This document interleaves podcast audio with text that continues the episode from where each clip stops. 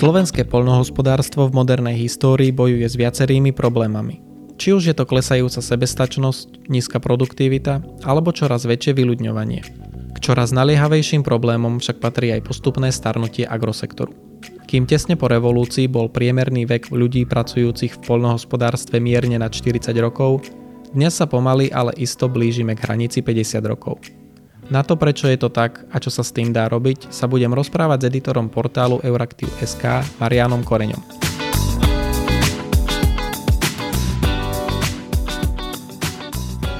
Maroš, aké sú teda tie hlavné dôvody starnutia polnohospodárstva na Slovensku?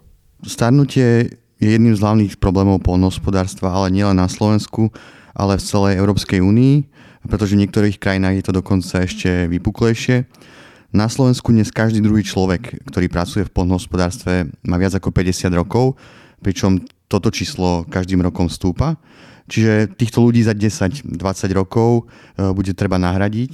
A je teda otázne kým, keďže mladí o tento sektor javia záujem čoraz menej. Mm, ak sa bavíme o tých hlavných dôvodoch, tak úplne na prvom mieste. A to je to, o čom najčastejšie hovoria samotní farmári, ale o čom sa najviac diskutuje aj povedzme na politickej úrovni, e, to je prístup k pôde. Trh s pôdou na Slovensku nie je veľmi efektívny, čo má samozrejme dopady aj na ľudí, ktorí chcú v sektore podnikať. Problém je, že pôda na Slovensku je rozdrobená, máme obrovské množstvo malých parciel, ktoré majú hneď niekoľko vlastníkov a odkupovať alebo prenajímať pôdu za takýchto podmienok je veľmi jednak administratívne, ale tiež finančne um, veľmi náročné a zrejme netreba vysvetľovať, že bez pôdy sa v poľnohospodárstve len veľmi ťažko podniká a, a ono ten problém zároveň má aj nejaký taký psychologický rozmer, že skrátka, keď ľudia majú vlastnú pôdu, majú k nej, ale celkovo aj k práci a k tej krajine e, pochopiteľne iné, mm, asi pevnejšie puto. A je to len o pôde? Nie sú tam aj iné, možno podobne dôležité prekážky? Ako všade inde, aj tu platí, že za všetkým treba hľadať peniaze.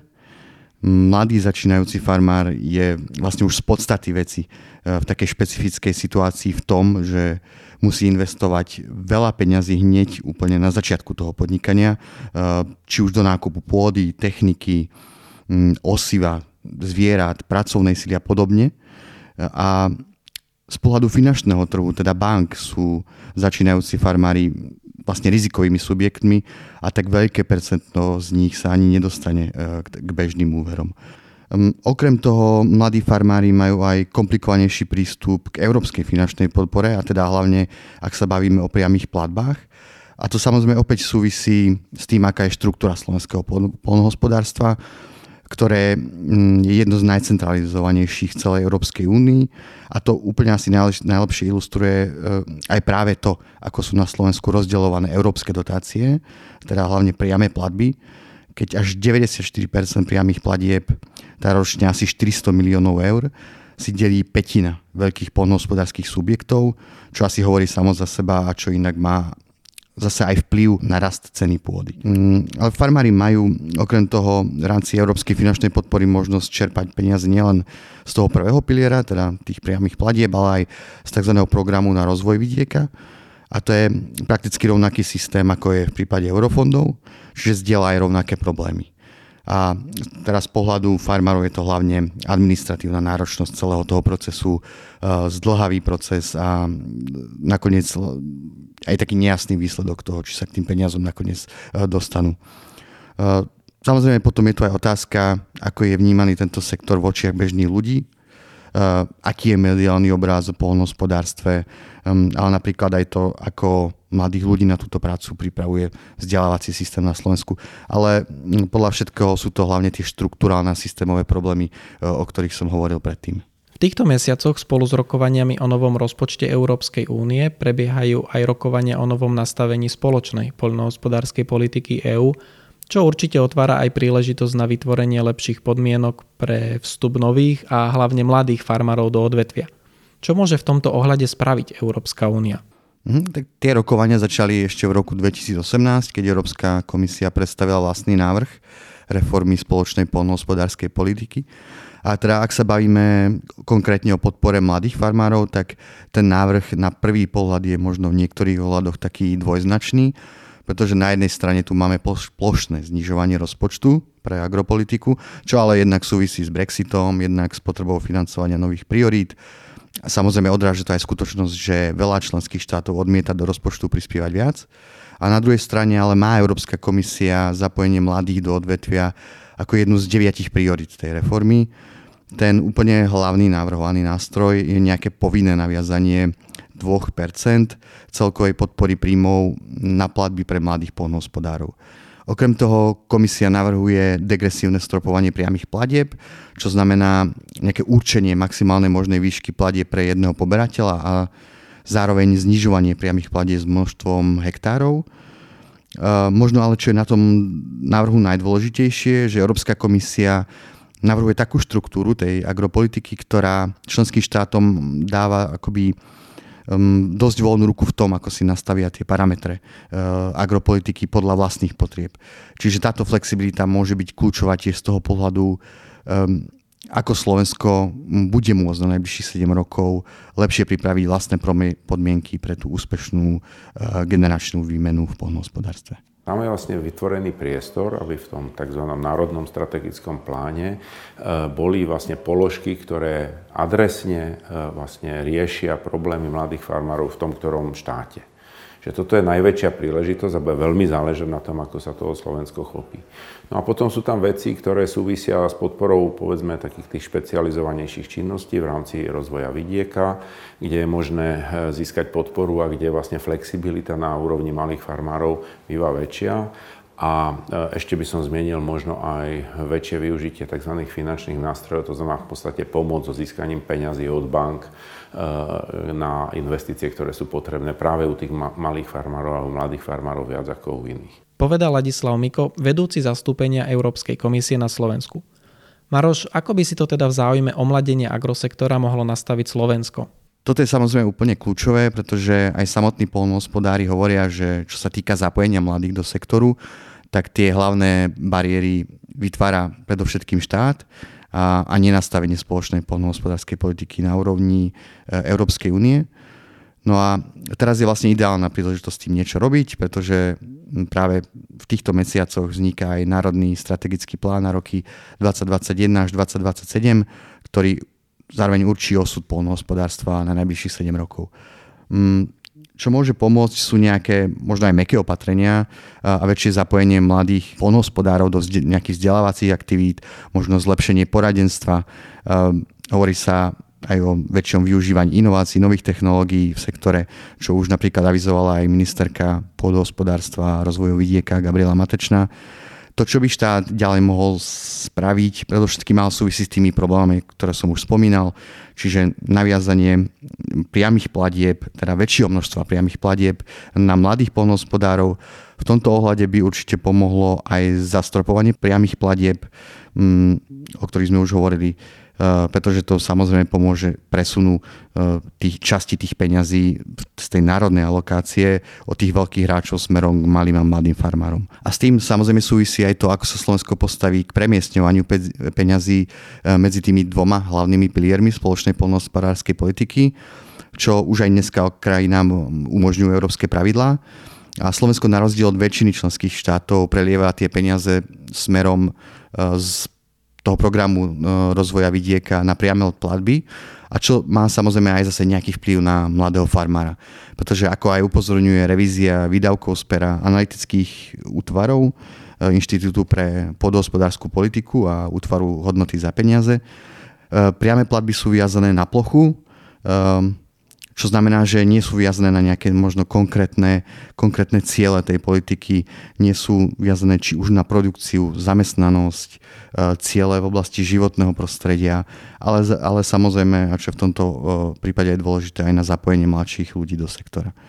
A myslím si, že veľmi dôležité bude to, aby sme sa pozreli na to z pohľadu druhého piliera, to znamená, potrebujeme čo najviac prostriedkov mať v druhom pilieri na konkrétne opatrenia, na konkrétne projekty a nie len platby na hektár, ktoré sú veľmi neadresné a ktoré by súčasne mali byť aj degresívne, že čím máte väčšiu farmu, tak tým menej dostanete na hektár a toto podporí zase začínajúcich menších farmárov, pretože mladý farmár si často nekúpi 10 tisíc hektárov. Hovorí slovenský europoslanec Martin Hojsík. Milan Jurky zo Združenia mladých farmárov na Slovensku k tomu dodáva. V súčasnom programe rozvoja vidieka máme nastavenie podopatrenie pomoc pre začínajúcich poľnohospodárov. Bola tam alokovaná výška 30 miliónov a mala byť použitá pre, pre 500 mladých farmárov. Z tohto opatrenia, do tohto opatrenia sa prihlásilo 2000 žiadateľov a vlastne do dnešného dňa po, e, po 4 rokoch od spustenia výzvy je podporených len 340 žiadateľov, čo je podľa nás veľmi málo. A sú rôzne podpory, ktoré nemusia stať štát ani korunu. A to je napríklad e, štátna pôda. Štát e, má k dispozícii 466 tisíc hektárov štátnej pôdy a pôdy nezistených vlastníkov, ktorú prenajíma na poľnohospodárske účely. Keby štát chcel, tak e, túto pôdu môže prenajať mladým farmárom a môže to fungovať ako inkubátor na začatie podnikania. Tu má štát ešte veľké rezervy. Inak analytici tiež navrhujú um, zlepšiť um, aj nastavenie dotačných víziev v rámci druhého piliera, respektíve nejak ich lepšie napasovať na potreby malých a mladých farmárov, aby sa neopakovala situácia z tohto programového obdobia. Ehm, tam je dnes už také známe, medzi farmármi známe opatrenie 6.1, v rámci ktorého bola aj vypísaná výzva na podporu ehm, polnospodárov mladších ako 40 rokov. Oni v rámci tejto výzvy sa mohli uchádzať o o dotáciu do výšky 50 tisíc eur, ktorá mala práve slúžiť na naštartovanie ehm, podnikania v polnohospodárstve. Tých, ktorí sa to ale týka od začiatku upozorňovali na problémy s touto výzvou, či už išlo o jej naťahovanie alebo časté zmeny podmienok e, žiadosti o nenavratný finančný príspevok. E, čiže aj v tom mm, programe rozvoja vidieka mm, čaká to, čo eurofondy. To znamená zjednodušovanie čerpania, čerpania zníženie byrokracie. A, toto má práve v rukách štát, keďže mnohokrát platí to, že my si sami nastavujeme podmienky prísnejšie, ako to možno vyžaduje ešte Európska únia. Maroš, môže viac mladých ľudí do polnohospodárstva prilákať aj väčšia podpora pre ekologickejšie spôsoby hospodárenia s pôdou a možno väčší dôraz na životné prostredie? Ja si myslím, že áno, aj to, to čo sa snaží Európska komisia. Podľa mňa dnes u spotrebiteľov, a je to skôr môj taký osobný pocit, nemám to nejak podložené nejakými dátami, je čoraz viac vidno dopyt po nejakých lokálnych, e, organických potravinách. A takýto druh farmárenia ale je veľmi ťažký a bez systematickej podpory štátu keďže táto produkcia je často nákladnejšia a ťažko konkuruje uh, lacnej, lacnejšej veľkovýrobe, tak to určite vyžaduje nejakú špeciálnu podporu štátu.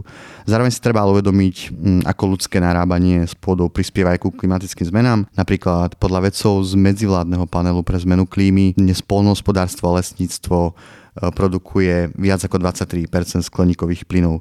A tu narážame na, tom, na to, že pri tom súčasnom nastavení e, spoločnej polnohospodárskej politiky, a to som už hovoril, kde vyše tých kde vyše 70 rozpočtu tvoria priame platby, ktoré nie sú e, vyjazané na plnenie žiadnych cieľov, a teda v tomto prípade cieľov v oblasti životného prostredia, tak pochopiteľne to má aj nejaké negatívne dopady na prírodu a ekosystémy. Mm, aj preto e, v tejto oblasti Európska komisia ohlasuje väčšie ambície, ten jej návrh z minulého roka počíta s tzv.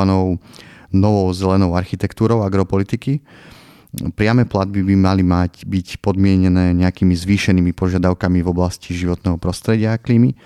A zároveň sa objavuje aj taká, taká novinka, mm, nazýva sa to ekoschémy alebo ekologické režimy, v rámci ktorých by štát mal ešte z toho rozpočtu na priame platby motivovať e, polnohospodárov k tomu, aby ešte viac um, hospodárili nejakým šetrnejším spôsobom k prírode, aby išli ešte nad rámec tých základných požiadaviek.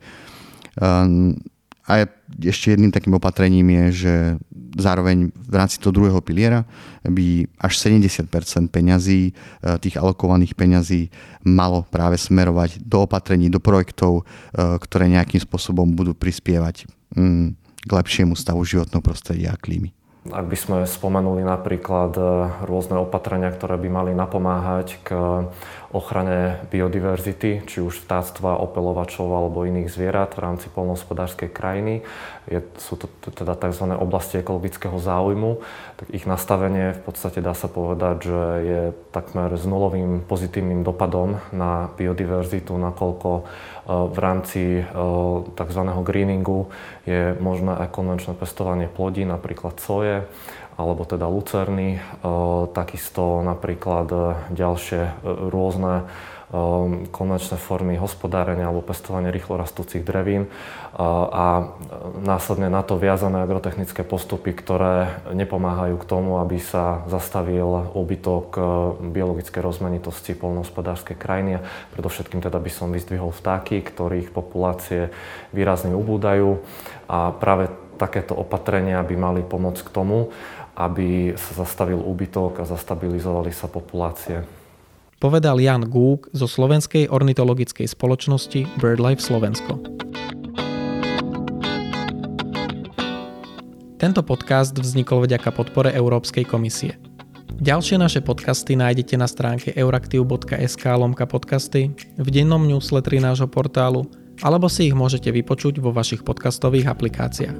Ak sa vám náš podcast páčil, zdieľajte ho s priateľmi a nezabudnite nás ohodnotiť. Na tomto dieli spolupracovali Marian Koreň, Štefan Bako a Adam Bajla.